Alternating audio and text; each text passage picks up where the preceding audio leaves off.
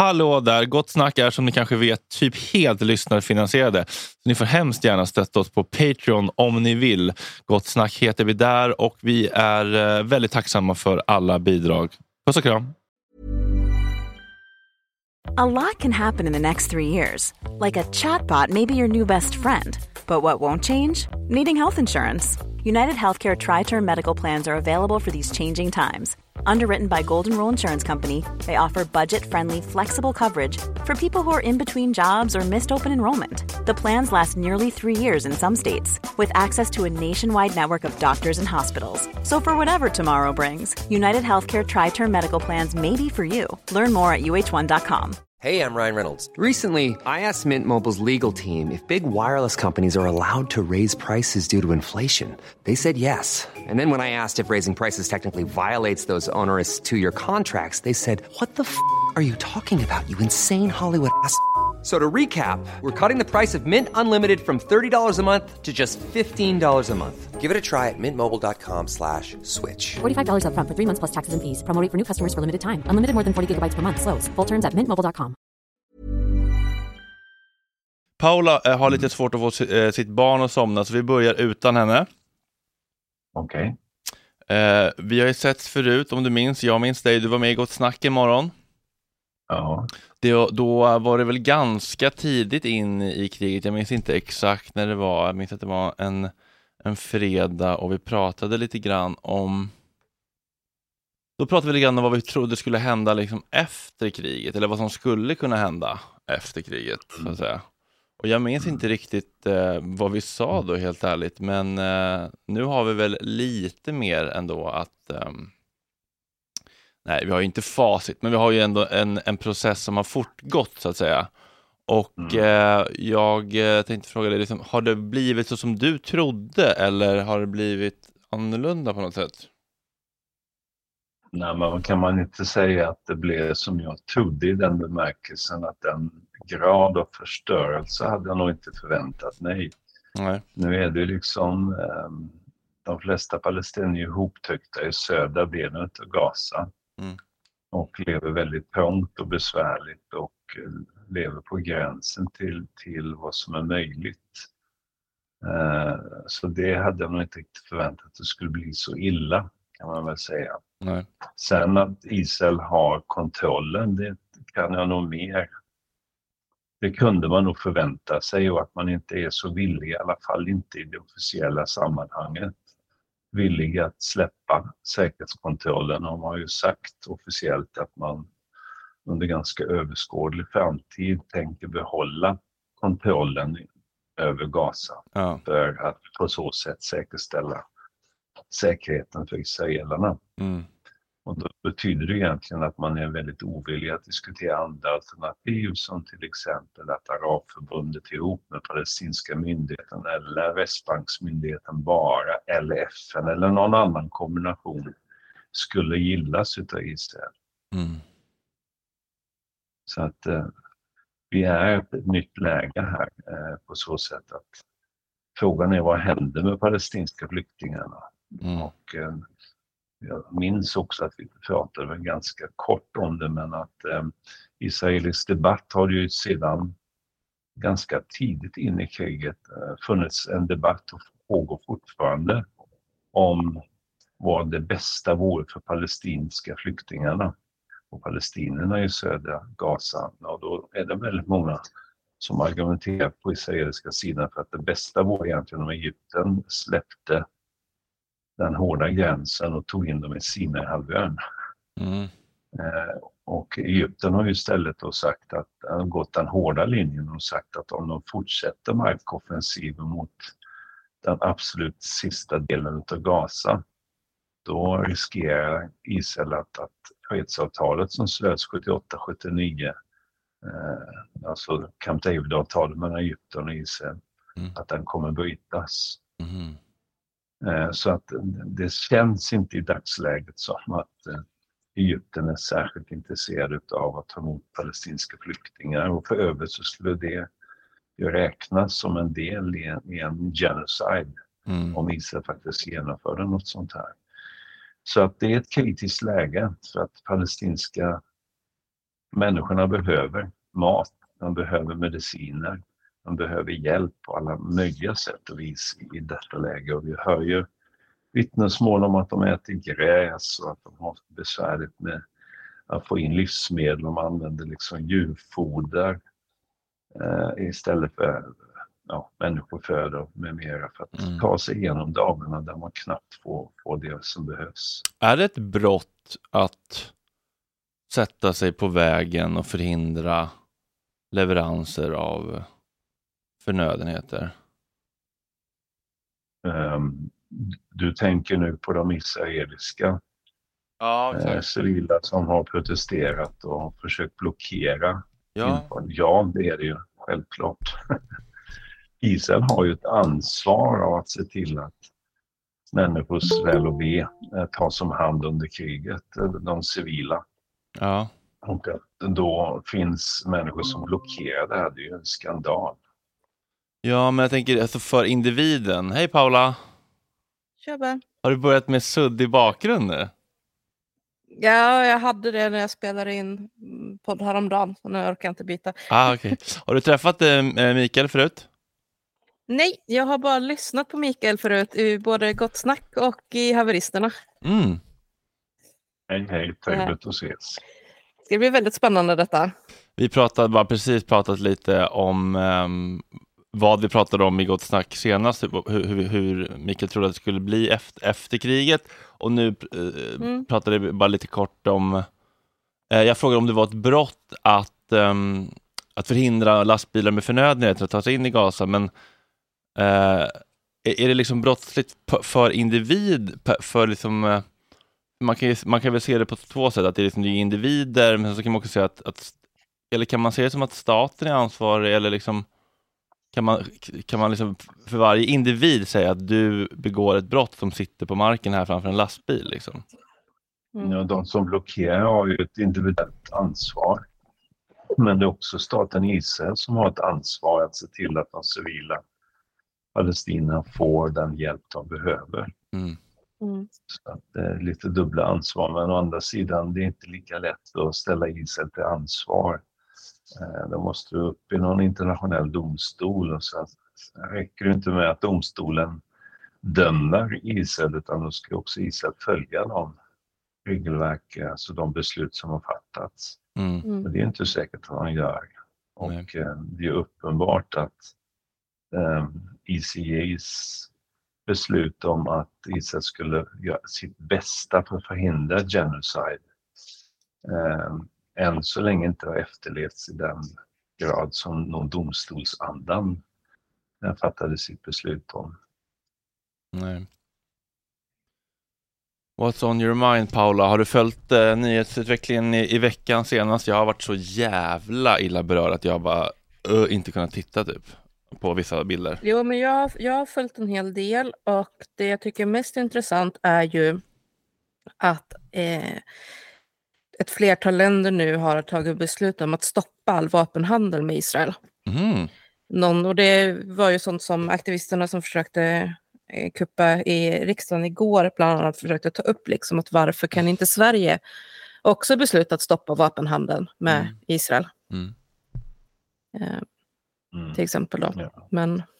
Jag såg också att eh, flertal anglosaxiska länder som Australien, Nya Zeeland, Kanada tror jag också med här, gick ut med att säga att det är dags för ett eldupphör. Det mm. visar också att det internationella trycket inom västalliansen nu börjar kalkylera, alltså man, man står inte ensidigt bakom USA och Israel på det sätt som varit tidigare. Så att jag föreställer mig att Biden-administrationen hamnar i det läget som de flesta bedömer säger att förr eller senare så kommer amerikanerna säga nu räcker det. Mm. Det är dags för ett eldupphör. Mm. Men huruvida man vågar under en kritisk valkampanjstid i USA eller inte, det återstår att se. Ja, det där är väldigt spännande och um, ja, man vet ju inte hur, hur mycket kommer krävas liksom, för att det ska, de ska våga säga så. Ja, Mm. historiskt sett så har, har han ju sagt det långt tidigare. Det har inte alls gått så här långt som det har gjort denna gången.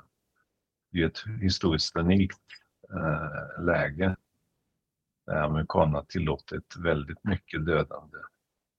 Mm. Eh, men som sagt, jag tror även för Biden-administrationen börjar det bli besvärligt. Pratar vi om eh, attacker på Gaza specifikt, bara historiskt eller? Ja,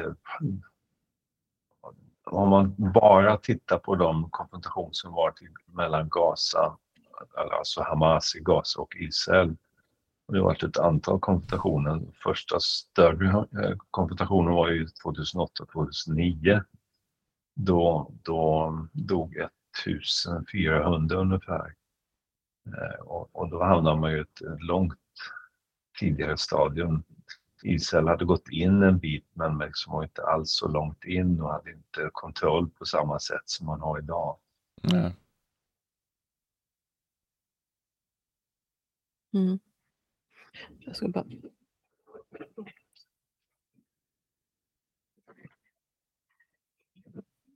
Så, ursäkta.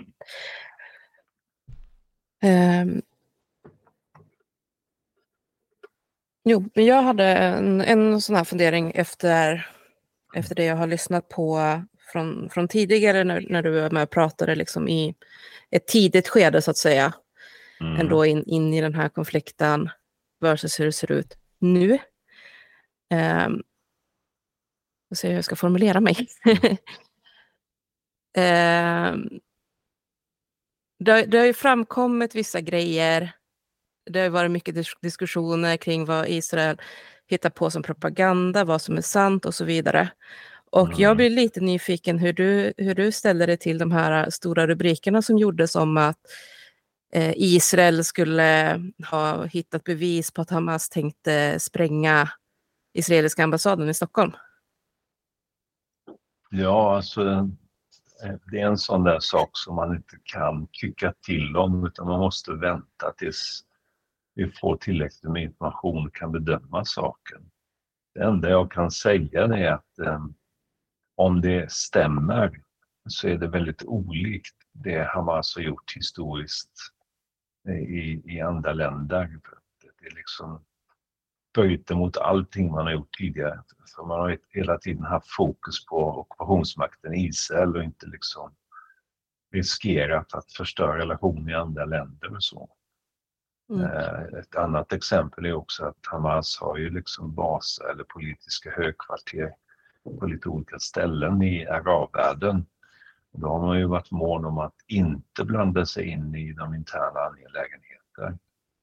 I Libanon till exempel så var det ju väldigt kritiskt läge 2013 eller var det möjligen strax innan årsskiftet 2012 så dödades en inrikesminister av en bomb. Eh, Då blev Hamas istället medlare mellan de olika parterna för att liksom lugna ner situationen så att de inte skulle hamna tillbaka i det hemska inbördeskrig som man har haft. Mm. Så att då ge sig på en ambassad i ett annat land, det verkar som en trendbrott. Å andra sidan så kan man också vända på steken och säga att den 7 oktober, den attacken var ju minst sagt överraskande och chockerande. Det var inte många som hade trott att Hamas var kap- kapabla att genomföra något sådant. Det har inte heller hänt historiskt på det sättet. Mm. Så att, eh, men jag skulle vara extremt försiktig med all sån information för det tillhör alla krig, inte bara det här kriget, att propagandan finns där man försöker demonisera sin fiende på alla sätt och vis och då får man liksom avvakta och se sen när historien Mm. har gått en tag och man får fram nya källor och information om det verkligen stämmer det här. Det verkar ju inte så Men smart. tycker- Nej. Men jag tycker det är läskiga på ett sätt också med, med propagandan så här att, att det blir ju mycket det som sägs först som, som sätter sig. Mm. Jag tänker till exempel på, alltså så sent som idag hade jag en diskussion med en pro-Israel som benhårt höll fast vid det här att Hamas har hu- halshuggit 40 bebisar. Mm. Jag sa det, fast de israeliska myndigheterna själva har gått ut och sagt utav, alltså utifrån då folkbokföring, eh, deras person till personnummer och sådär, att det är 37 personer under 18, alltså 37 barn, som har blivit dödade totalt. Då är det ju en omöjlighet att det finns 40 halshuggna bebisar. Och han Mm. vände sig och bara, nej, det finns 40 halshuggna, Hamas har halshuggt 40 bebisar. Mm. Jag läste i massor av källor. Mm. Jag bara, jo, Mm. fast till och med Israel dementerade. Hur kan du fortsätta tro på det då, när till och med Israel själva dementerade? Mm. Och det är det eh, som är obehagligt det på något sätt med de med det här. här med att vi demoniserar och tar man då ställning i en konflikt så är det väldigt svårt att se Mm. Allt det som passar in i ens konfliktnarrativ om den andra personen eller aktören eller vad det kan vara i gruppen. Eh, Det är väldigt svårt att släppa fast du får liksom källor som pekar på att så här är det. Mm. Mm. Eh, Jag vet att eh, som håller på med det här med konfliktnarrativ och det finns ju massa israeler som har gjort forskning på det här.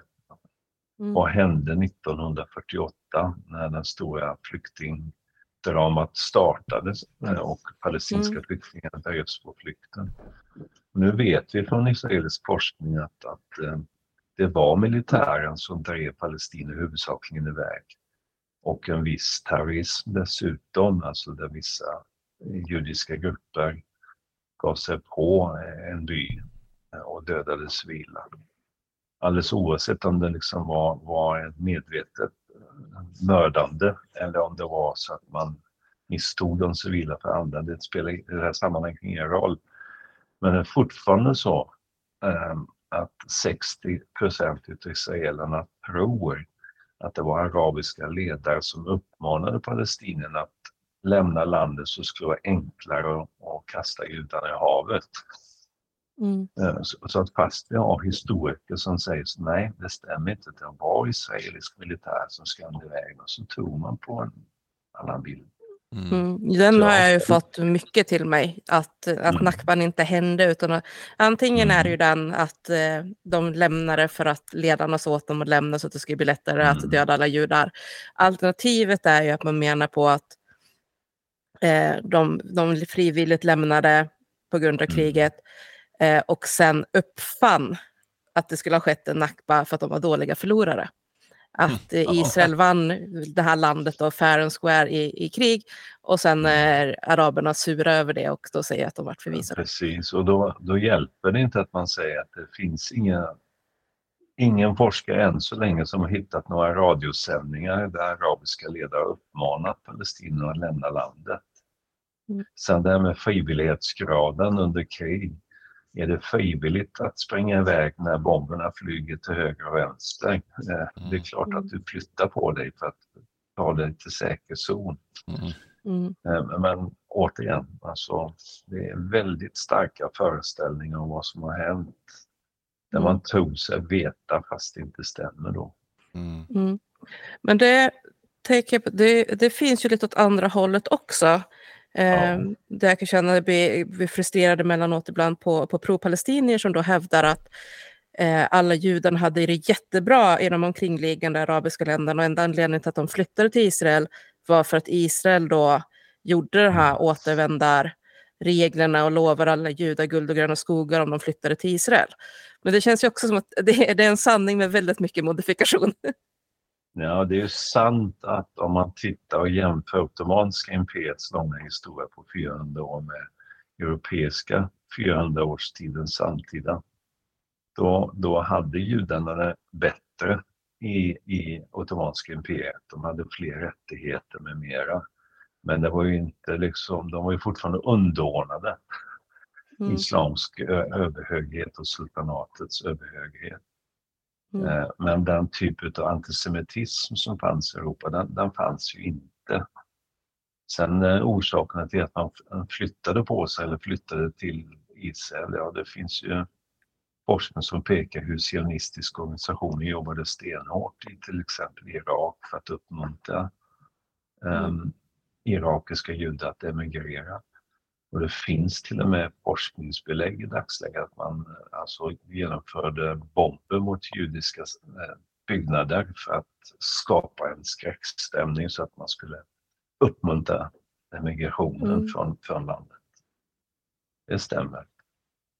Så att de, men en annan mer hemsk eh, stark föreställning som har stött på det är ju att, att man inte tror att förintelsen har ägt rum eller att den inte hade den storskalighet Mm. eh, bland araber generellt.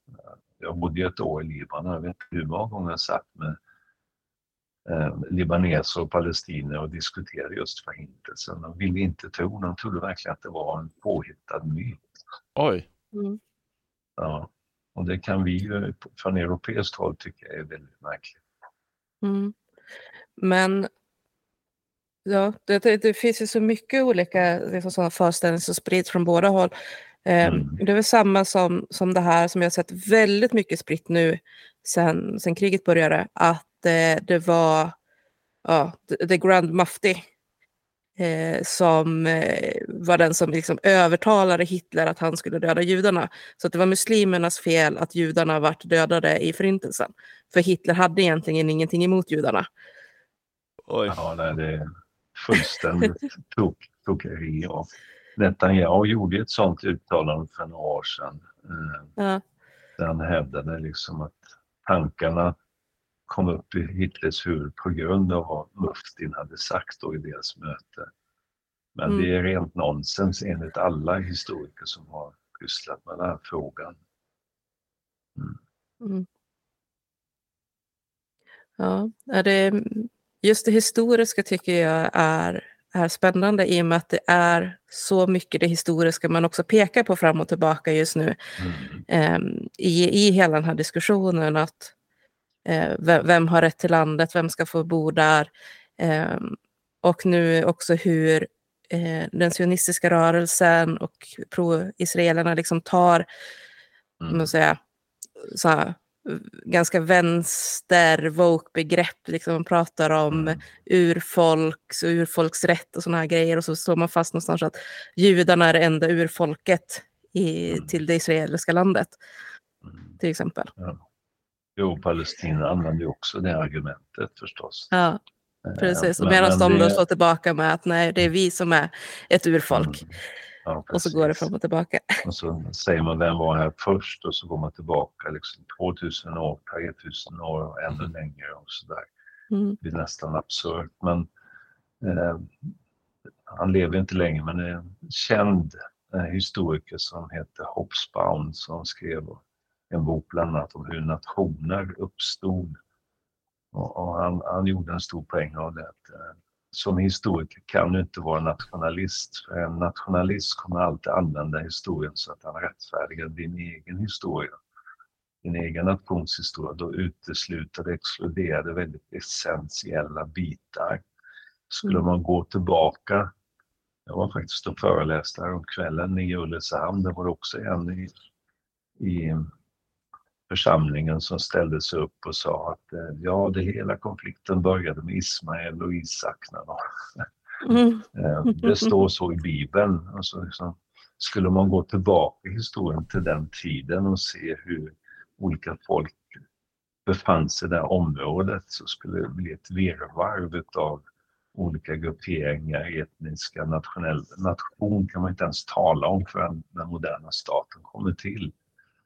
Men, men både israeler och palestinier och alla sådana här nationella rörelser, även när svenskarna någon gång i Mm. tiden byggde sin stat, eh, rättfärdigar historien genom att lägga den till rätta och exkludera som sagt då andra som har funnits här och inkludera bara det som passar den svenska modellen om det handlar om Sverige.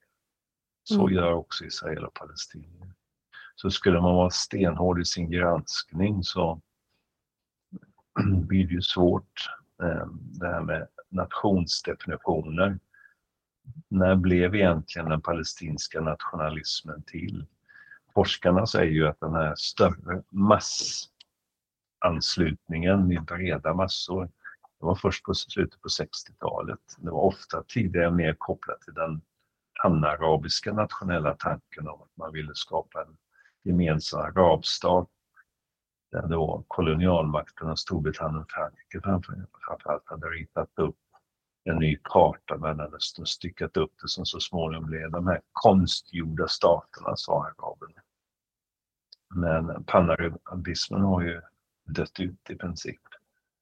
Och palestinsk nationalism var en av de som fick då företräde, skulle man kunna säga. Och den sionistiska historien, eller den judiska nationella historien, den är också jättemodern. Varför var det eh, slutet på 1800-talet som tanken kom upp att man skulle skapa en judisk stat åt judarna. Under 2000 år har man inte diskuterat det, men plötsligt så kom en sån tanke. Ja, det hänger förstås ihop med nationalismens framväxt och tidevarv. Mm. Mm. Har, förlåt, dum fråga, men har Palestina någonsin varit ett riktigt eget land? Vem sa du? har, Palestina? har Palestina någonsin varit ett riktigt eget land enligt vem det nu är som bestämmer det? Uh, nej, det har inte heller Israel, Israel varit före 1948. Mm. Man hänvisar ju till kung, kung David och kung Salomons tid och så vidare, men det svårt att hävda att det var nationalstat i den bemärkelsen. Mm. Uh, och som sagt, det var ett tag sedan de fanns, 3 500 år. Mm. Mm. Eh, sen var ju liksom Palestina distrikt inom Storsyrien eh, som var en del av det ottomanska imperiet. Eh, så att Irak fanns överhuvudtaget inte i en modern konstruktion. Mm. Alltså en grej som jag har riktigt, riktigt svårt med med hela den här nationalistiska tanken Mm. Egentligen oavsett om det gäller eh, palestinska sidan eller israeliska sidan. Men kanske lite extra kring, kring den israeliska sidan i och med att de, de är lite så här att hävdar att ja, men, eh, europeiska judar som har befunnit sig i Europa i 2000 år är ändå egentligen urfolk till Israel i Mellanöstern. Mm. Eh, och och det som skaver för mig, och det kommer väl kanske liksom delvis utifrån från min position som adopterad och därmed inte född i Sverige och så vidare, det är ju att jag själv ganska ofta i det svenska samhället, speciellt nu när nationalismen i Sverige går framåt igen, möter den här liksom tankegången, du vet, eh, Sverigedemokraterna drar till med ibland sådana här grejer, om en, om en katt föds i ett stall blir den en häst. Och man liksom trycker på det här någonstans att är man inte rakt nedstigande led på något vänster då, ättling till vikingar, så är man inte en äkta svensk. Och det sionism, den sionistiska rörelsen gör på något sätt med att säga att de europeiska judarna egentligen är eh, urfolket i Israel, är ju någonstans att säga liksom, att det spelar ingen roll att vi har befunnit oss i 2000-2500 år eller något sånt där, bort från det här landområdet. Det är ändå det landområdet som vi egentligen tillhör, egentligen är hemma i. Vi hör inte hemma i Europa. Och då bekräftar man ju hela den här bilden någonstans av att är man inte från första början uppstånden från ingenstans på någon vänster liksom i ett visst område, ja då kan man mm. aldrig egentligen bli en del av det området. Mm. Och jag har och extremt, extremt svårt för hela det, den idén liksom. Ja, alltså det är en jättekänslig fråga du reser. Eh, mm. Och man kan svara på lite olika sätt, men om man ska se det utifrån den forskning som, som bedrivs och har bedrivits under väldigt lång tid, eh, så säger man ju ofta då att det här hela nationstanken, den är, handlar om en slags föreställd gemenskap som man har i huvudet. Mm där man upplever att man har något gemensamt med ett antal andra individer. Eh, och då menar ju de som tittar lite noggrannare på det att staten har blivit en slags medium mellan individerna. Så att till exempel när vi på 60-talet alla tittade på en tv-kanal eh, kring ett program så pratade vi om det sen på jobbet dagen därpå och så vidare. Vi upplevde att det hängde ihop eh, på något sätt. Sen om vi faktiskt hade så mycket gemensamt eller inte kan man ju diskutera. Eh, om norrlänningen hade kanske mer gemensamt med de som var på andra sidan gränsen om Haparanda än, än vad skåningarna har med, med danskarna och sådär. Men, men upplevelsen var att vi tillhör samma gäng då. Sen finns det ju en tradition, det var ju väldigt mycket den tyska nationstanken, att då pratar man väldigt mycket mer om blodsband och kulturella gemenskap. Eh, snarare än att det liksom är någonting konstruerat från staten. Eh, och det är klart, då pratar man gärna om att det finns objektiva saker som man kan ta på där en etnisk nationell grupp då har ett gemensamt språk och så vidare. Men även detta är ju konstruerade saker. Man föds in i det, lärs upp i det. Eh, men man kan också lära sig någonting annat när man blir någonting annat. Det är inte omöjligt. Identiteter kan skifta väldigt snabbt för den delen. Eh, men återigen så, så skapar man då olika myter och historier om vad man har för gemensam bakgrund. Passar man inte in i den modellen, ja, då kommer det heta det att du är inte riktigt en, en sådan eh, person inom det här gänget. Då. Mm. Eh, judarna, mm, alltså den nationella tanken, den bygger just på den här tanken att det fanns något gemensamt mellan oss och det är det framförallt de religiösa institutionerna som har lyckats hålla samman någon form av gemenskap. Men självfallet så har de ju blandats upp med andra folk för att de har varit utspridda över hela världen. Eh, annars skulle man inte kunna förklara varför det finns väldigt många blåögda israeler med blont hår som kom från Nordeuropa ursprungligen och så vidare. Alltså i, vilken bemärkelse har man samma etniska bakgrund annat än att man har en föreställning vi, har judar, vi är judar, vi har samma synagoga och samma religion. Mm. Um, men, men det är så vi människor funkar. Vi vill gärna tillhöra en grupp. Det är en sak att tänka att vi alla har en gemensam identitet som människor. Vi är alla mm. en del av människor, släktet. Och det är också helt okej okay att säga att man är unik som individ. Men just det här mellannivån, alltså, grupperna, grupptillhörighet, det är det lite besvärligt. Mm. Men där kan man också titta lite på det här som jag tycker är ganska intressant ur just nationsskapandet och så. Ehm, för jag, jag har märkt när jag haft lite diskussioner så nu med personer som är, är pro-Israel eller liknande då, i Sverige, men kanske inte har så himla bra koll egentligen på hur Israel funkar eller hur det judiska funkar. Eh, och jag hamnade till exempel med diskussion med en person som inte visste att man i princip inte får prata eller lära ut jiddisch i Israel. Han förutsatte ju någonstans att det var en självklarhet eftersom jiddisch är det judiska minoritetsspråket i Sverige. Eh, men, men lyfte liksom det att ja, fast i Israel är det ju hebreiskan. För att just ja. få det här nationella. Alltså jiddisch är ju inte ett officiellt språk på det sättet. Det är ju precis som du säger modern hebreiska. Och mm. um, inofficiellt så är även arabiska ett officiellt språk. Eh, sen har ju arabi, arabiskan tryckts undan för hebreiskan, men också för ryskan, för de många ryska invandrarna. Mm. Eh, sen är det så att de ortodoxa judarna, där talar de ju jiddisch i vardagen och de som är riktigt extrema, de är idag en minoritet bland de ultraortodoxa judarna. De tycker att Israel är Satans verk och att modern hebreiska är Satans språk. Där talar de bara jiddisch med varandra. Jag träffade en av deras ledare för många år sedan. När man kom till hans dörr, han kom ursprungligen från USA, så stod det liksom “Here lives a Jew, but not a Zionist”. Här bor en jude men inte en sionist. Mm. Men, och man kan också säga att före 1967 så var framför allt dessa judar som var majoriteten. Men efter 67 så är de religiösa nationalisterna som tagit över istället. Vad de hände 67? ja, 67 så besegrade Israel sina grannstater, Egypten, Jordanien och Syrien och att ockupera väldigt stora delar av eh, deras, ja, framförallt Egypten. Ursäkta, jag har varit förkyld förra veckan så jag hostar ibland.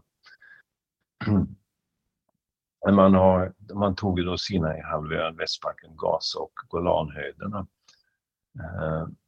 Och ehm, då såg väldigt många religiösa judar det som ett tecken på att Messias är på väg snart tillbaka för att påskynda hans ankomst mm.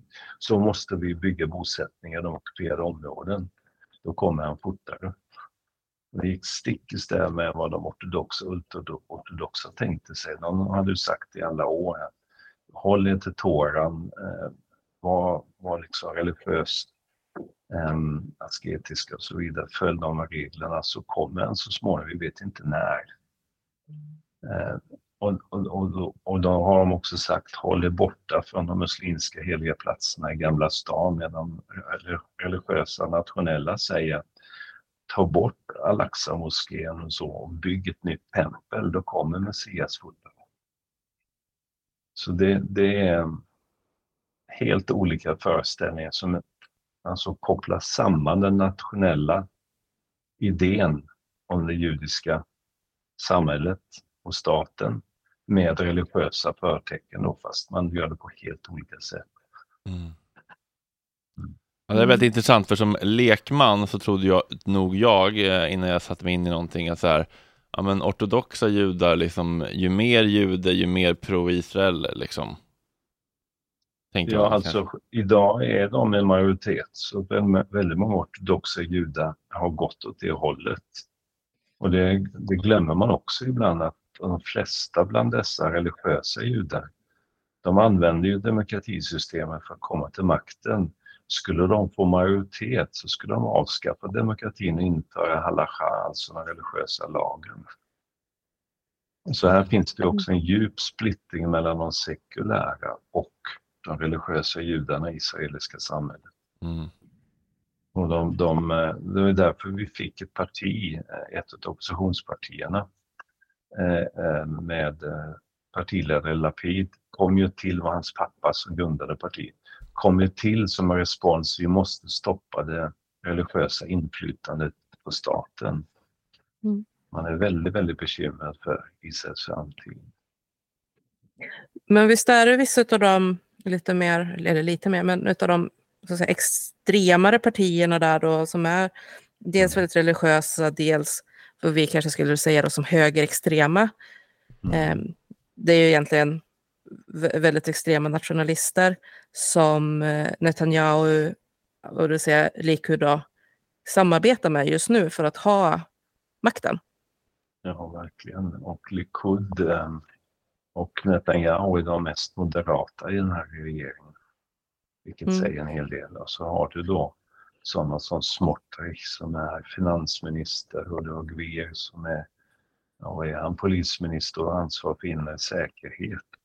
Mm. De är extrema högerreligiösa nationalister mm. eh, som i princip också tillhör de i det här gänget som uppmuntrat eh, tanken om att man ska åter eh, ta och bosätta Gaza helt och hållet och göra sig av med Palestina och flytta på dem till Sinai. Ehm, jag var själv då under hösten 22 i Israel och Palestina för att genomföra fältarbete. Då var han, innan han blev polisminister var han ute på gatan med pistol och tyckte man skulle skjuta på demonstrant, palestinska demonstranter. Så han, hans egen polis fick liksom kasta sig över honom och stoppa honom. Mm. Så de, de, är idag då ministrar i en högerregering. Mm. Jag tycker det är otänkbart i Sverige. Ja, och det, det, tycker jag är lite extra intressant när man nu ändå försvarar Israel, jag tänker vår egen regering till exempel, försvarar Israel med att de är en västerländsk demokrati och eh, väldigt återkommande för, för både mig och Fredrik som ingår under eh, hbtq-paraplyet är ju det här tjatet liksom om att i Gaza, skulle vi åka till Gaza skulle vi bli kastade från tak. Men i Israel är man så hbtq-vänliga. Och som jag mm. fattat det lite grann av att faktiskt börja kolla på de här partierna som sitter och styr nu, så är de inte speciellt hbtq-vänliga alls. Um, man, man, tillåter än så länge Pride-tåg i Tel Aviv, men tar man sig utanför Tel Aviv så blir det en helt annan stämning även bland israeler så att säga. Um, alltså hbtq-frågorna är väldigt känsliga i arabvärlden och även bland palestinier. Det är ingen tvekan mm. om det. Eh, och det, det, de har ett jättesvårt läge i, i mm. arabvärlden. Um, och särskilt under ett Hamas-styre som är extremt konservativa när det gäller sådana här tankar. Mm. Men det finns mycket paradoxer i palestinska samhället också. Mm. Det är till exempel så att väldigt många kvinnor som blivit Hamas-medlemmar har gått med i Hamas, inte för att de tycker att Hamas är fantastiska när det handlar om jämställdhetsfrågor till exempel, utan tvärtom eh, så är de väldigt konservativa även där. Men kvinnorna tycker att inom Hamas har de större manöverutrymme inom ett redan patriarkalt palestinskt samhälle. Mm. Eh, går man in i Fatah så skulle de gamla männen köra över dem i alla fall. Men inom Hamas så har man en demokratisk struktur för hur man fattar beslut. Vilket gör, möjliggör då en diskussion och ett beslutsfattande på gräsrotsnivå på ett helt annat sätt. Och då kan du få igenom små reformer. Eh, för oss inga steg alls, men för mm. dem är det gigantiska steg, alltså varje framgång. Mm. Eh, så är det där. När det gäller då hbtq-frågorna inom vårt religiösa delen i Israel, precis som du säger, det står inte högt i tak. Och då är det så att, eh, ja, Tel Aviv, det är inte bara Tel Aviv där det står högt i tak, men Jerusalem är ju extremstaden i så mått att där är 95% religiösa, eller mycket religiösa. Eh, så ser inte resten av Israel ut i stort. Eh, Jerusalem är verkligen undantaget.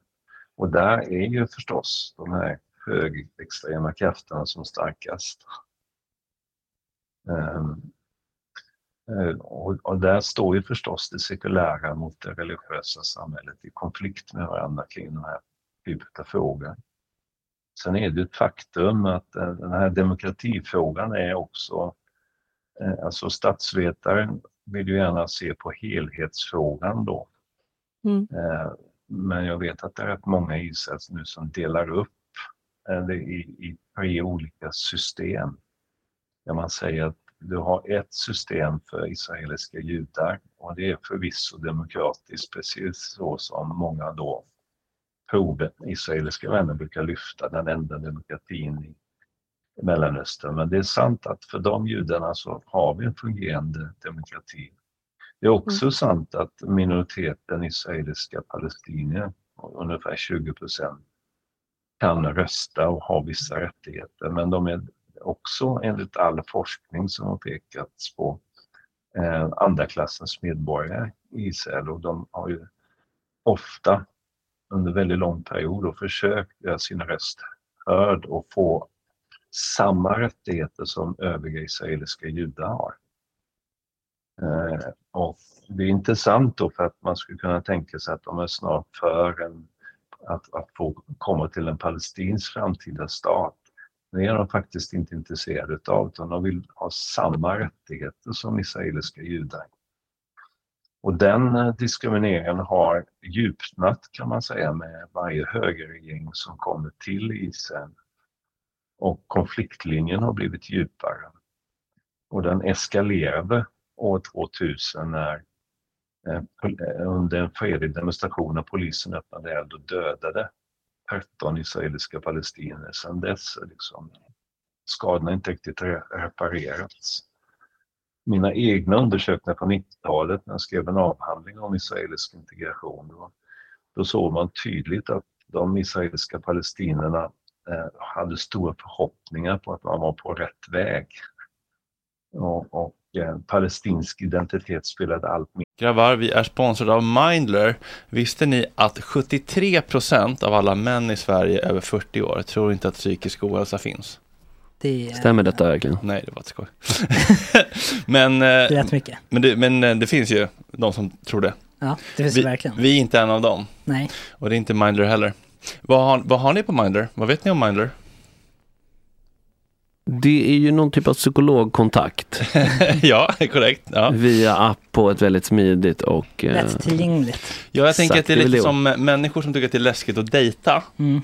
Och uh, throw themselves out there blev nog hjälpta av online dating.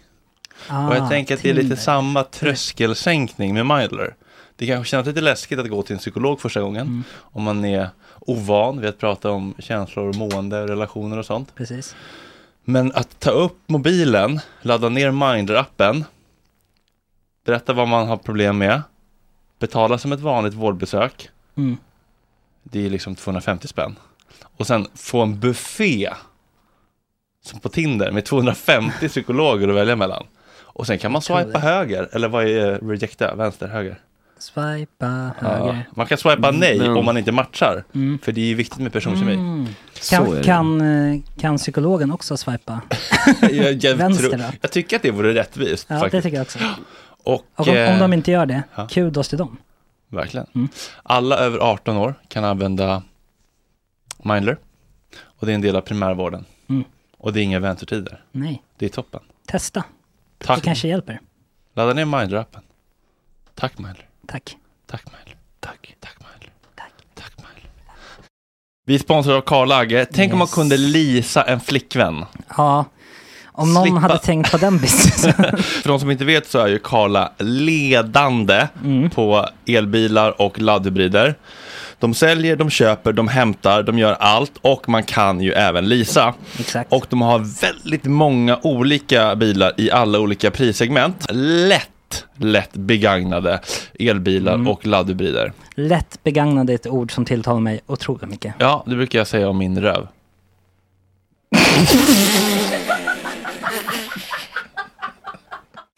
Hörru, de- de har alltså så korta kontrakt som 12 månader. För att man kanske inte vill signa upp sig på 3, 4, 5 år. För vem vet hur livet ser ut? De har till exempel en Renault Zoe för otroliga Ah. 2695 000 kronor. Nej, jo, 2695 kronor i månaden. Eh, Jag menar inte 260 utan 2695 kronor i månaden. Under tre lax. Det är faktiskt det, det är otroligt. helt sjukt. Och så, det låter perfekt för mig. För min största mardröm är ju att fickparkera. Ja. Och det Nej, är den här en- kan du fick parkera alltså med lillfingret. Ja, vart man vill. Nu rök den. Nej. Jo, jo, för de har alltså bara en av de här, eh, av varje av de här begagnade eh, bilarna till leasing. Så man får vara på tårna. Man kan inte bara sitta på arslet och tro att bilarna ska hamna i knät på en. Nej, man måste först faktiskt klicka på en knapp och sen Ja. kommer de och landar i knät på en. För att de levererar med otrolig service. Och man måste gå in på karla.se. SE. Gratis hemleverans som Mm. alltid med Karla. De är helt otroliga. Vart hittar de personalen? Nej men jag förstår inte hur de bär sig åt. De, eh, de kommer ju, jag vet inte, de kommer ju, de kommer den här marknaden. Så som min röv. Vi säger stort tack till Karla. Tack för allt. Tack Karla. Tack Karla. Tack Karla. mindre roll just då. Men nu är den liksom jätteviktig igen. Och sen har vi då det tredje systemet och det är eh, vad många israeler nu kallar för ett eh, apartheidsystem i Västbanken och Gaza. För det är det ju militär ockupationsmakt som styr och den är inte demokratisk whatsoever. Eh, den har de i princip alena rådande bestämmer över allt.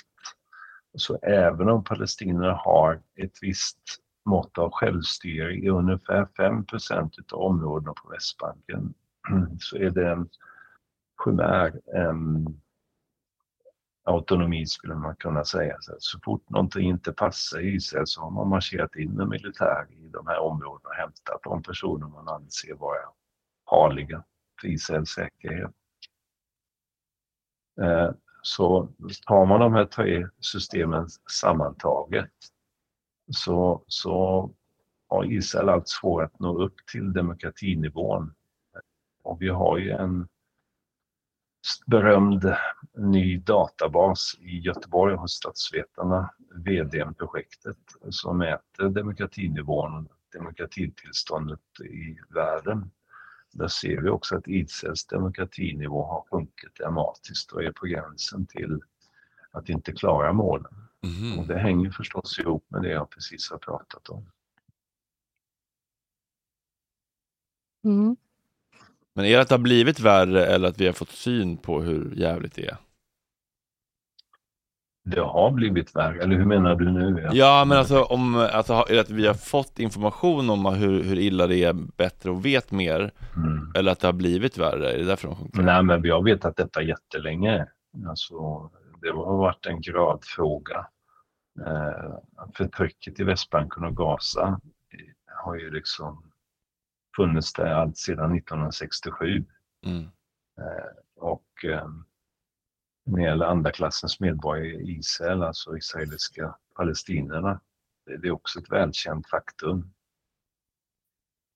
Men eh, det är väldigt många som lite slentrianmässigt fortfarande pratar om Israel är den enda demokratin i Mellanöstern. I så får man ju också lyfta fram då att Turkiet och Libanon har demokratiska val. Mm. Sen har de massa problem i de här staterna förstås, där Erdogan nu på senare, sista tio åren har tillförskansat sig allt mer maktinflytande och envälde.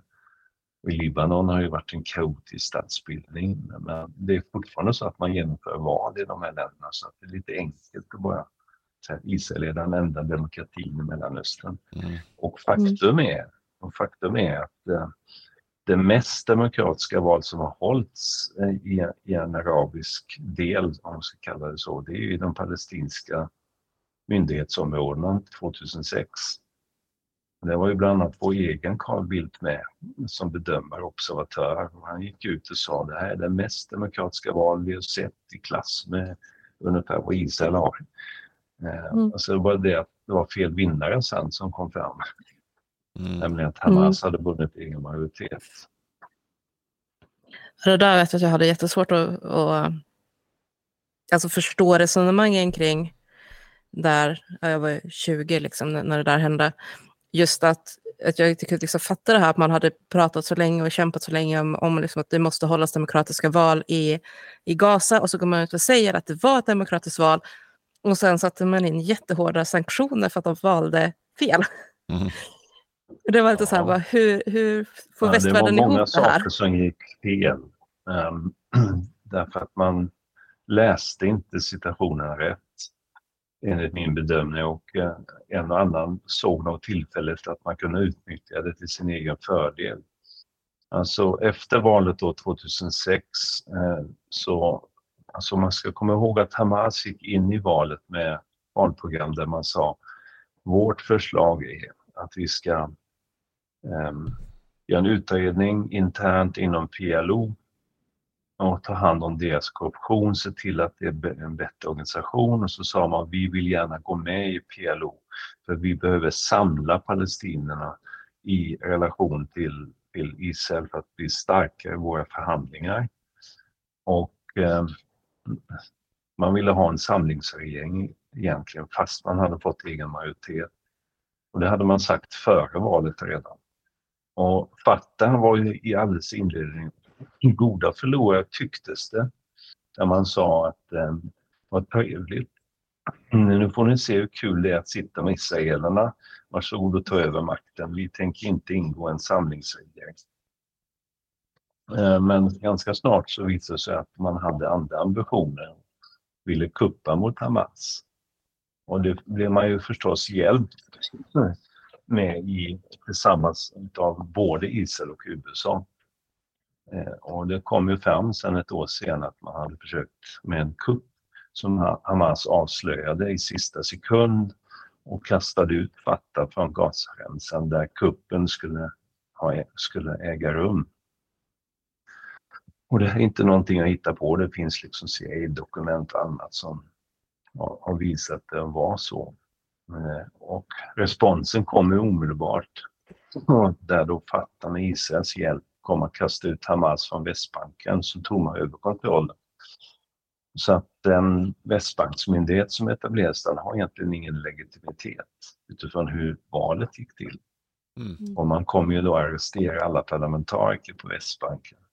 Så försökte Hamas fortsätta styret från Gaza och sammankallade parlamentet där bara Hamas-parlamentarikerna kom men inte oppositionens. Så det var liksom bara ett skådespeleri.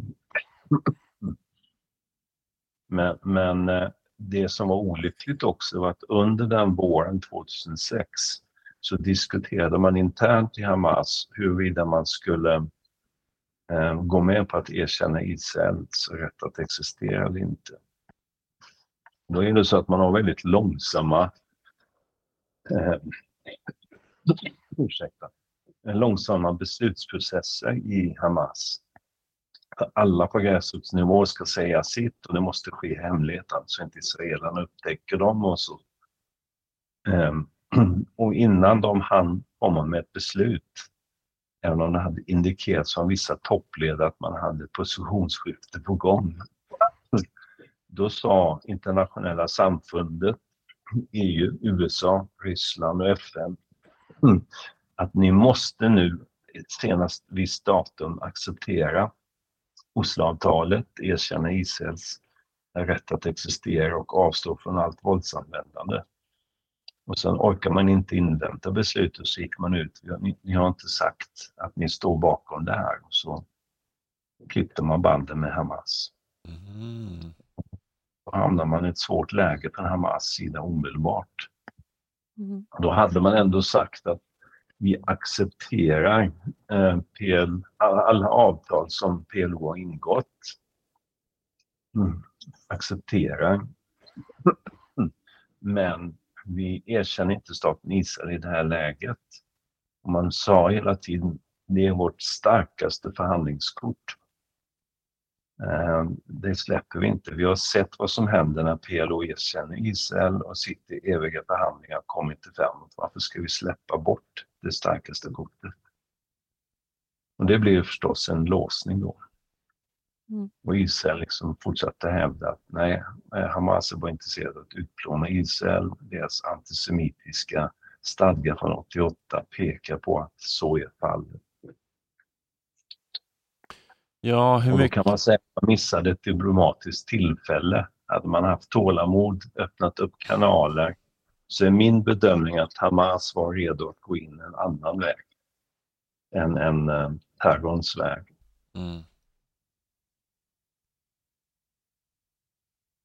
Jag kan ju också säga att um, uh, Hamas-ledningen har egentligen aldrig riktigt relaterat till 88 års stadga man var besvärad utav den och jag vet då att eh, det var ungdomar som skrev ihop det här och de i toppledningen, de hann inte ha en slutdiskussion om formuleringarna i den och det är ingen tvekan att den är antisemitisk i flera av stadgan.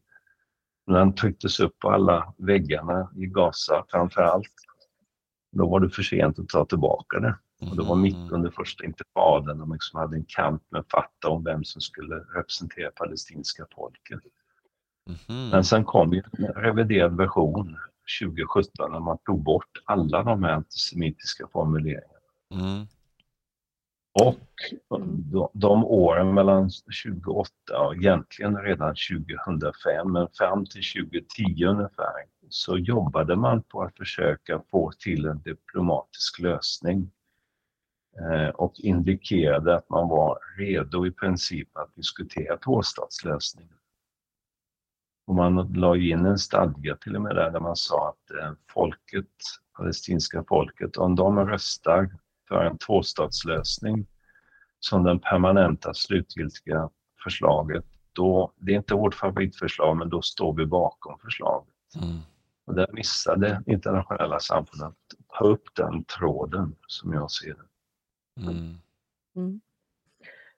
Um, det, det, det, förklarar ju också lite av den här diskrepansen som finns mellan 88 års stadga för Hamas och vad det finns. Alltså det finns ju inspelade intervjuer med Hamas grundare liksom, som, som sitter och pratar där 88-89 om att det här handlar inte alls om judarna, det handlar om staten Israel och vi vill bli ett fritt folk. Mm. Vi hade eh, slagits mot vi, alla vi, vi, vi vill gärna, precis, ja vi hade slagits mot alla som gör så här. Och att de också säger, eller han också säger liksom det här att vi, vi kan definitivt tänka oss att liksom leva i fred sida vid sida med judarna. Eh, men inte under det här förtrycket eller en stat som förtrycker oss på det här sättet. Mm. Den videon får man inte lägga upp, den blir nedtagen direkt kan jag säga. Ja, den blir blockad. På, då får man skäll av Instagram. Mm. om man försöker posta det, för då säger de att det är att supporta en terrororganisation om man lägger mm. upp det. Jo men så är det ju. De har ju fått terrorstämpeln och då, då hamnar man i ett, alltså utifrån ett konflikthanteringsperspektiv så försvårar det möjligheterna för parterna att komma fram. Mm. För då kan inte andra tredje aktörer hjälpa till på, på samma fria sätt. Mm. Ehm, på gott och ont då. Och jag brukar alltid Mm. säga det, att vem har inte blod på sina händer i den här konflikten? Mm. Det, det tycker jag är ganska intressant utifrån, alltså när man pratar om hur, hur hemska Hamas är och, och liksom så här, hur lite det pratas om de bevis som finns på hur Netanyahu liksom har, har stått och pratat om varför Israel behöver stötta Hamas, skicka pengar till Hamas och så vidare. Och de man väl också sett att de har, har bidragit, alltså stöttat att pengar har kunnat komma från Qatar till Gaza eh, och så vidare. För att jag vet ett, ett tal som jag sett med, med Netanyahu som kanske är tio år gammalt eller något sånt där. Då står han ju och pratar om att det liksom är superviktigt att inte släppa på stödet till Hamas eftersom det är eh, en av de viktigaste verktygen för att förhindra att palestinierna går samman och försöker bilda en, en egen stat.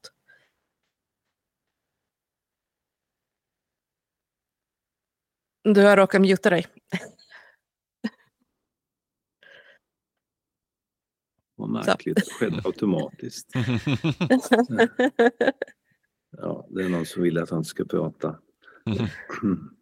Ehm, nej men det är precis som du säger att det är mycket propaganda i den här konflikten där man då säger saker och ting som um, demoniserar den andra sidan. Men det är ju självklart så att Hamas har ju ett ansvar för mycket av de terrordåd de har genomfört, det våld de har använt. Jag har suttit i många långa samtal med de absoluta toppledarna om, om jag försökt förklara, förstår ni hur israelerna känner sig rädda eh, när, när ni spränger er själva i luften på bussar med mera? Alltså den panik och så. De är totalt oförstående först, men de har ju atomvapen och en av de starkaste försvarsmakterna i hela världen. Varför skulle de vara rädda? Mhm.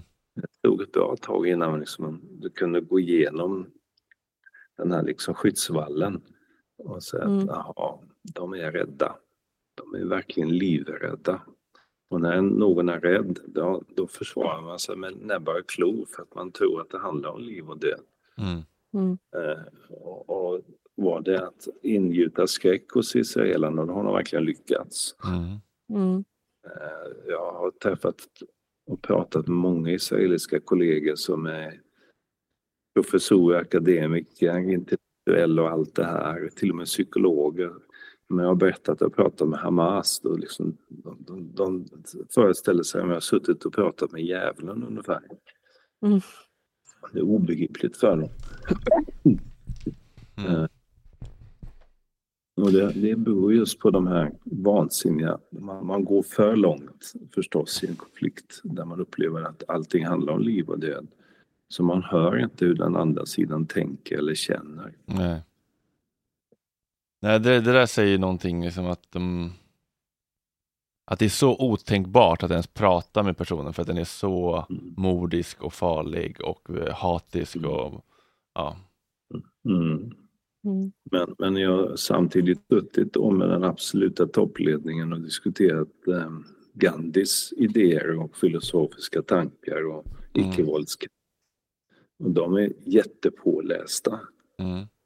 har diskuterat olika strategier, vad som funkar bäst. Mm. Just den gången så sa man att det funkar inte med Gandhis idé, men 2018 så testar man ju den i Gaza. Mm. Och ehm, det var ju precis så Israel sa.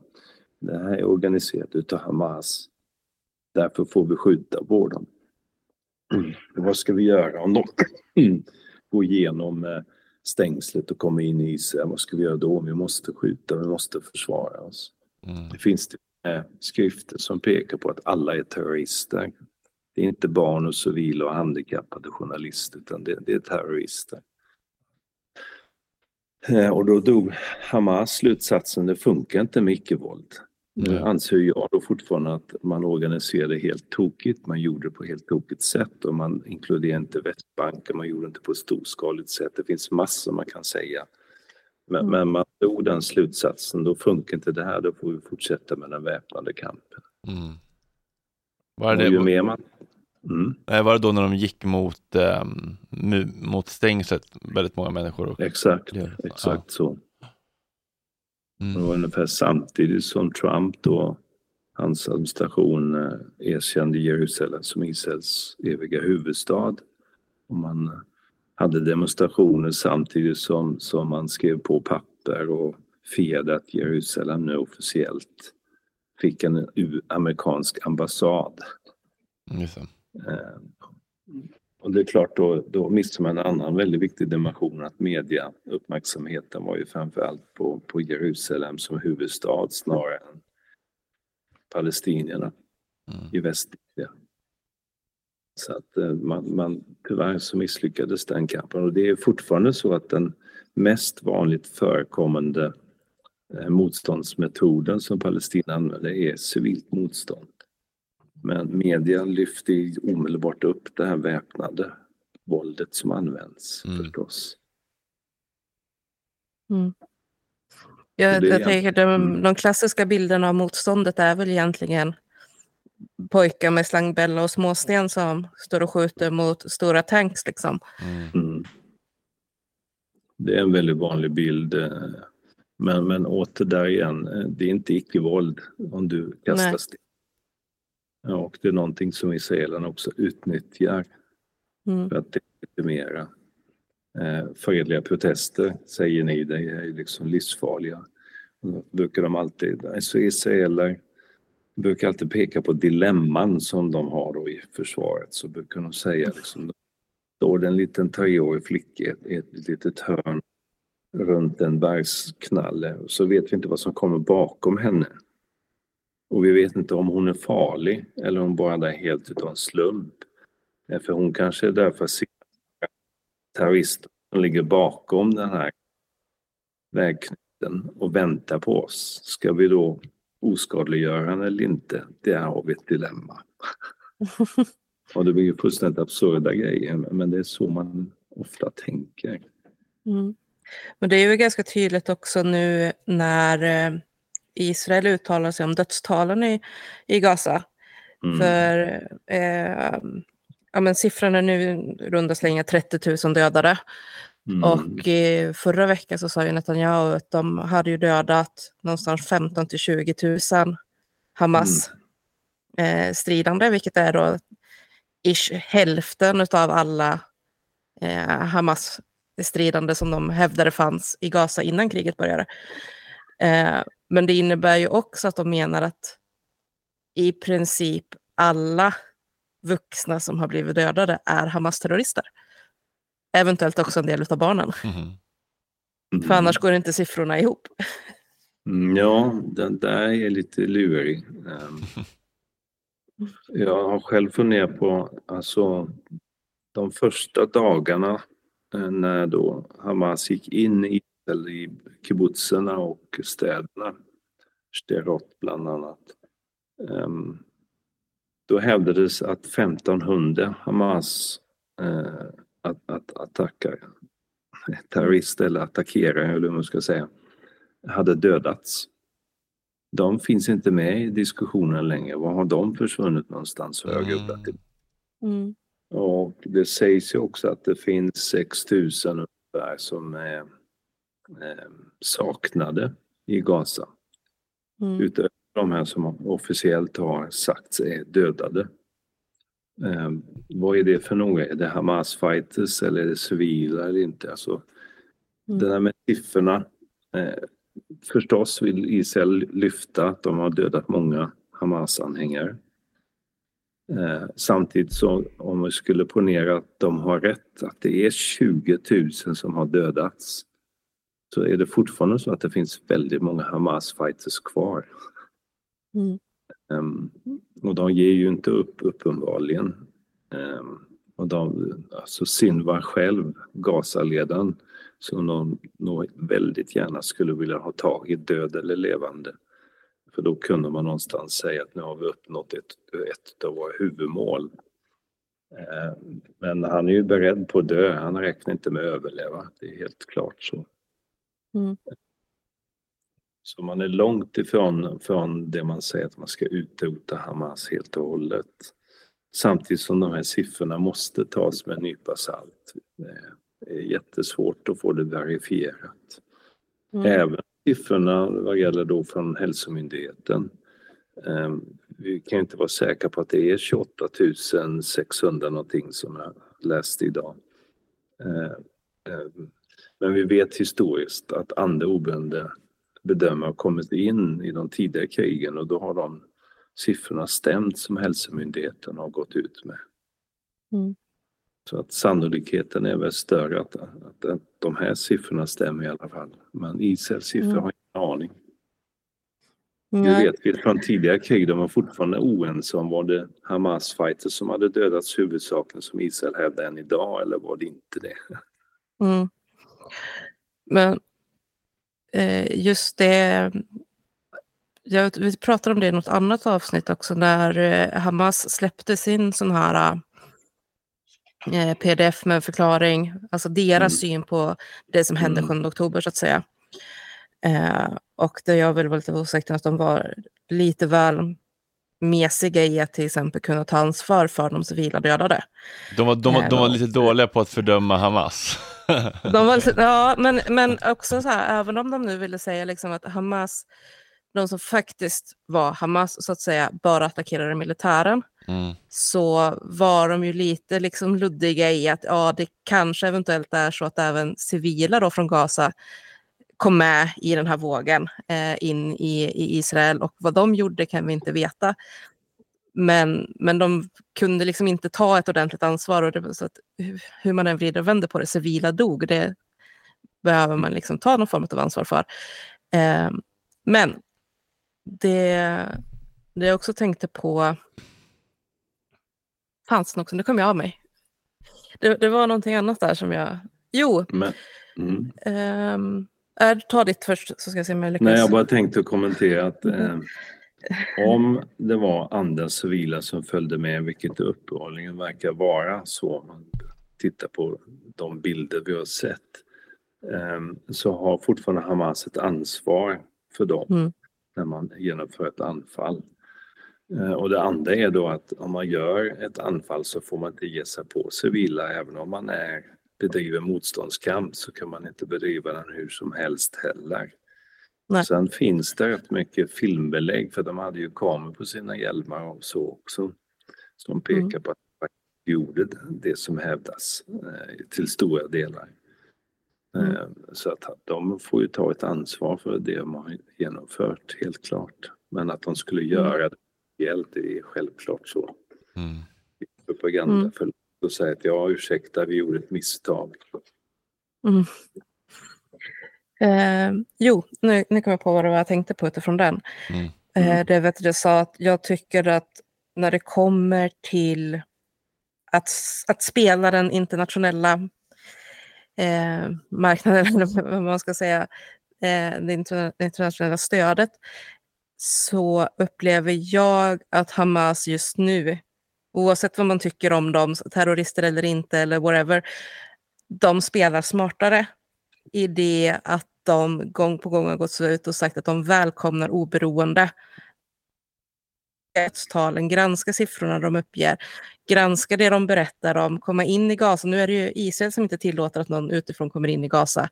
Eh, men de, Hamas säger ju det, när, när det här har gett sig, eller när det liksom får komma in folk igen i Gaza, eh, att utreda allting som påstås och så, så, så välkomnar de det.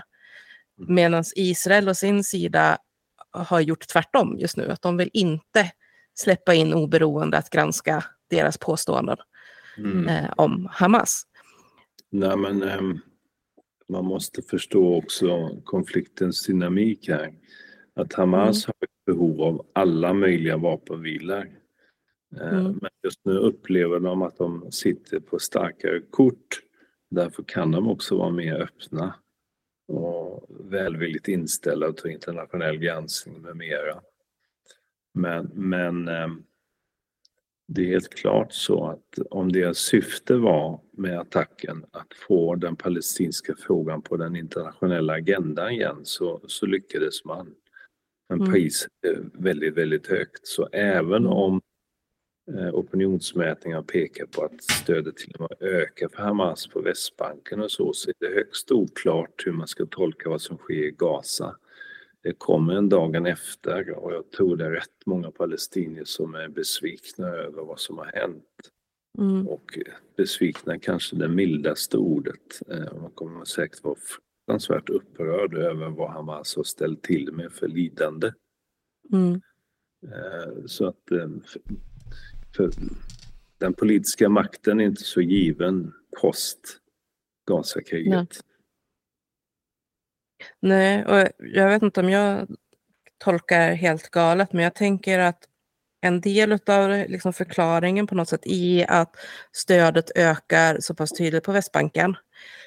Eh, Medan det är ganska omöjligt att säga just nu hur, hur det ser ut i Gaza, för det finns inte riktigt möjlighet att genomföra någon storskalig undersökning i rådande situation så att säga. Eh, kan ju också ha att göra med det faktum att de på Västbanken eh, de upplever ju inte fullt ut den, den typen av bombardemang och så vidare som de i Gaza behöver genomlida just nu. Men de känner ju fortfarande av en del av effekten med att man faktiskt har ökat våldet från bosättare och från militären på Västbanken sedan 7 oktober. Eh, vilket kan ju ge den här känslan av att vad vi än gör så slår Israel ner på oss och Hamas har åtminstone gjort någonting. De har försökt slå tillbaka och så ökar stödet tills vidare åtminstone för dem. Ja, men så är det ju. Eh, Och, och jag menar, det, det, Khalil Shikaki som- och hans organisation som genomförde opinionsmätningen som pekade på att Hamas stöd hade ökat. Han gjorde även undersökning i Gaza och den var också, det fanns ett stöd för Hamas. Men även om jag anser att han är den skickligaste opinionsmätaren de har eh, så måste vi vara skeptiska mot siffrorna när det gäller Gaza. Och Mm. det hänt mycket sedan han gjorde de mätningarna i början, några månader efter krigets början. Mm. Och ehm, eh, det resonemang du, du driver här, det, det stämmer ju. Alltså många palestinier upplever ju i Västbanken att åtminstone fick Hamas upp den här frågan på internationella agendan. Bosättarvåldet fanns där redan, ja det tilltar.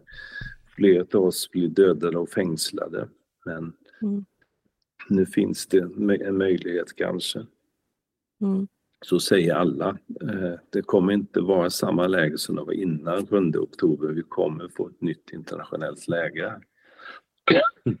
Och det är därför det blir intressant att se då om Biden-administrationen som antytt sedan ett bra tag att man vill få en tvåstatslösning till stånd nu. Om man, om man driver den, Mm. eh, då, då är det ett helt nytt läge. Jag tror ju för sig då att eh, det kan bara ske efter valet i USA, inte innan. Så att det kommer avgöra lite grann. Vinner Trump så har vi ett helt annat läge mellan oss. Det kommer gynna israelerna. Mm. Eh, Men, men vinner Biden då kan jag tänka mig att han stenhårt kommer driva tvåstatslösningen. Mm. Ja, vi hade en, en intervju med en eh, amerikansk jude Mm. eh, tidigare i podden och han sa ju det någonstans att eh, Israel är i princip det farligaste som finns för judar. Ja, intressant. ja, alltså antisemitismen. Det är svårt att säga om de ökar eller tilltar, men man kan säga att svängarna tas ut mycket bredare i olika länder där judar finns. Mm. Så att man vågar ta till mer våld mot judar. Eh, När Israel hamnar i sådana här krig. När Israel attackerar andra länder och det blir en internationell fråga. Så att på så sätt eh, kan han kanske ha en poäng. Eh, Och det är inte särskilt säkert att bo i Israel just nu. Mm. norra Israel så har man ju evakuerat, jag vet inte hur många det är nu, men liksom Kiryat är en spökstad i norra staden alldeles intill libanesiska gränsen för att ta ett exempel. Mm. det har varit, det har varit spöklikt så allt sedan kriget började. Då kan man inte heller prata om att det är så himla säkert för judar. Nej. Nej, jag tror jag läste någonting att det var en 1200 familjer eller liknande som skulle ha evakuerats då för att Mm. undkomma raketattacker. Ja, Mm. precis. Där, det, det är sånt som jag väl generellt inte pratar så himla mycket om eller, eller delar vidare. Men en sån här grej som jag också märker av, om man ska göra lite intern kritik mot den pro-palestinska rörelsen, ehm, att man hugger väldigt, väldigt fort om det kommer dåliga nyheter om Israel.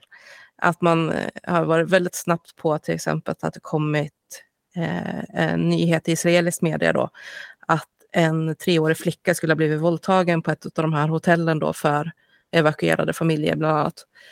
Att man är liksom väldigt, väldigt snabbt på de här typen av nyheter.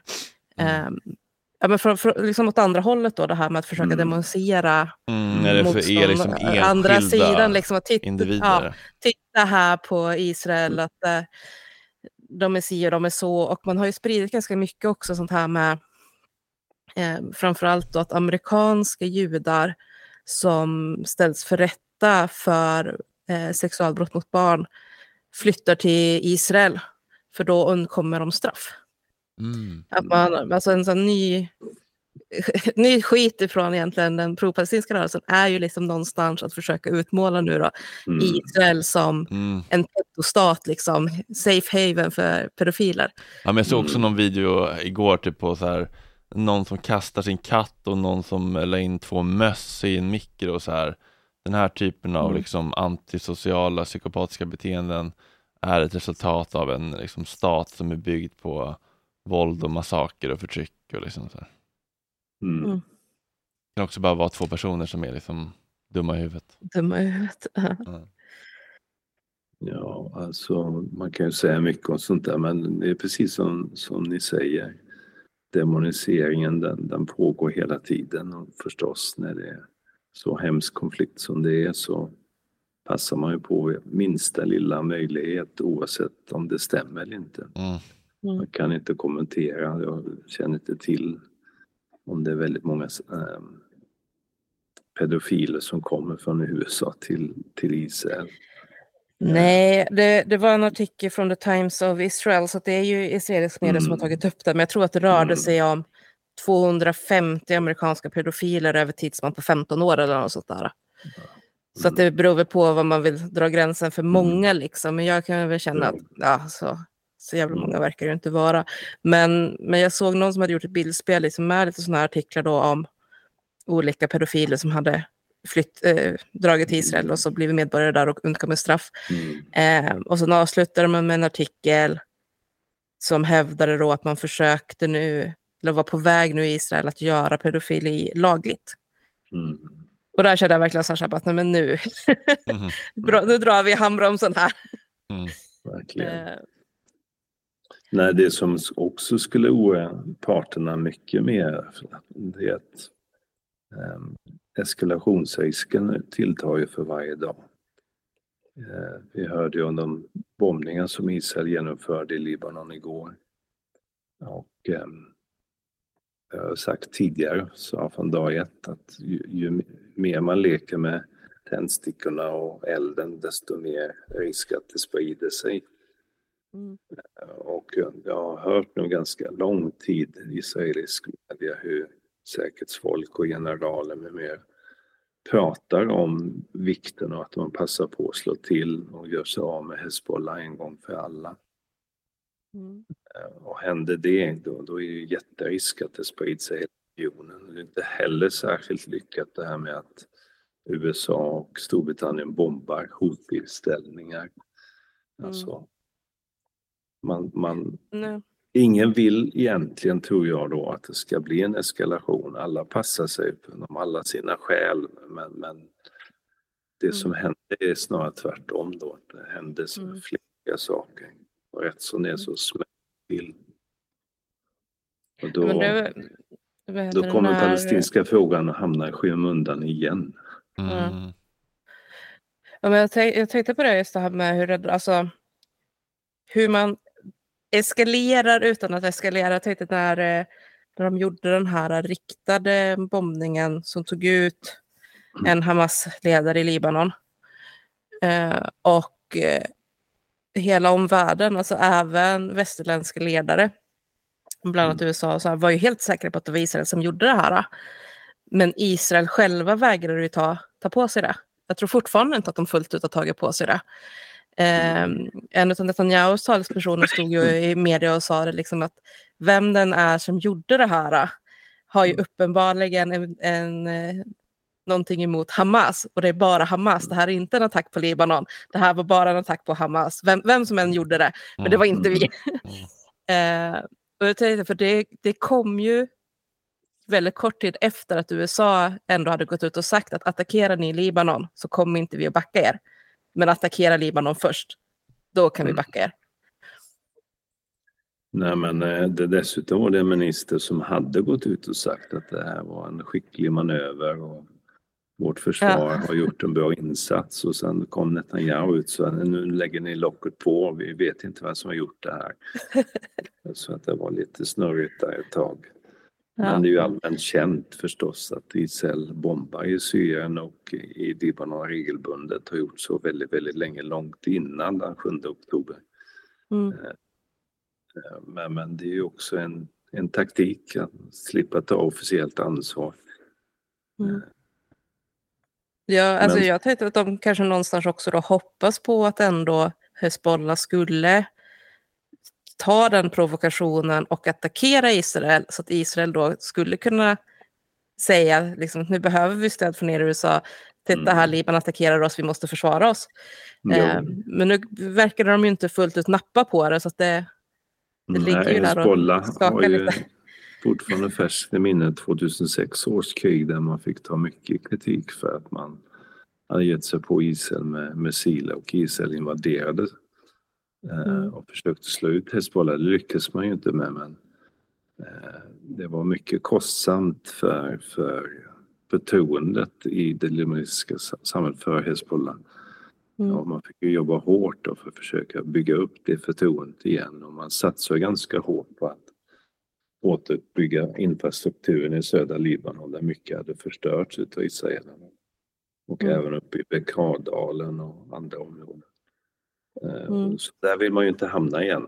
Hela Dachie-området i Beirut där shiiterna håller till Mm. och framförallt där Nasrallah har sitt högkvarter. Det var ju liksom rensat jämnat med marken 2006. Det är totalt uppbyggt igen då men, men det kostade på. Eh, Mm. mycket kritik och oppositionen använder det fortfarande. Eh, drar inte in oss i ett sånt krig som de gjorde 2006 och sådär. Så, Mm. så man, man vill nog inte ha en eskalation. Mm. Men jag, alltså just utifrån det här med att inte eskalera så, så har jag ju väldigt svårt att förstå logiken i att man faktiskt började bomba i Jemen och, och det man säger är Houthi eh, anläggningar på ett eller annat sätt. När de facto de inte egentligen hade gjort någonting. Alltså de stoppade ju upp fartygen. Men fram tills bombningarna började så hade de ju inte skadat eller dödat någon till exempel. Så de, de stoppade skeppen och det är väl provokation nog kanske, men ändå liksom så att det är Mm. klart att det är, någonstans måste det ändå vara värre att faktiskt börja bomba folk versus att stoppa ett fartyg. Mm. Nej, men det har alltid varit USAs och stormakters sätt att agera, att straffa hårt. Nu har det gått för långt. Det här är vad som händer om det inte slutar så tror man att det slutar. Men eh, det brukar inte funka så bra den, den där taktiken, snarare tvärtom. Mm. Till slut kommer två, allt pa- är nytt våld. till slut kommer två plan in i skyskrapa eller så blir det den 7 oktober. Ja, får verkligen inte hoppas. Nej. Nej. Hörrni, jag måste Eh. faktiskt börja runda lite. Mm -mm. Jag har ju lite morgonradio. Mm. Morgonradio kommer jag på att göra. Mm. Men eh, det känns som att eh, Mikaels eh, enorma kunskap skulle man kanske kunna få eh, öppna luckan till någon mer gång. Om, om ni vill ha mig så får ni höra av er så får vi se. Mm. Ja. Jag kommer höra av mig. Mm. Men det är ju det är väldigt eh, mysigt att lyssna på någon som kan mycket. Det är min favorit. Jag blir lite så här, jag blir nästan som en lyssnare då, som bara sitter och myser. Mm. Det låter bra. Mm. Fast det hotar sönder halva programmet men får se hur ni hanterar det. Nej, det var ingen fara. Ehm, ja, men, eh, tack för ikväll och eh, vi hörs igen helt enkelt. Tack själva. Det gör vi. Ha det så fint. Så så gott. Tack så mycket. Kram, kram. Ni med. Hej. Kram, hej.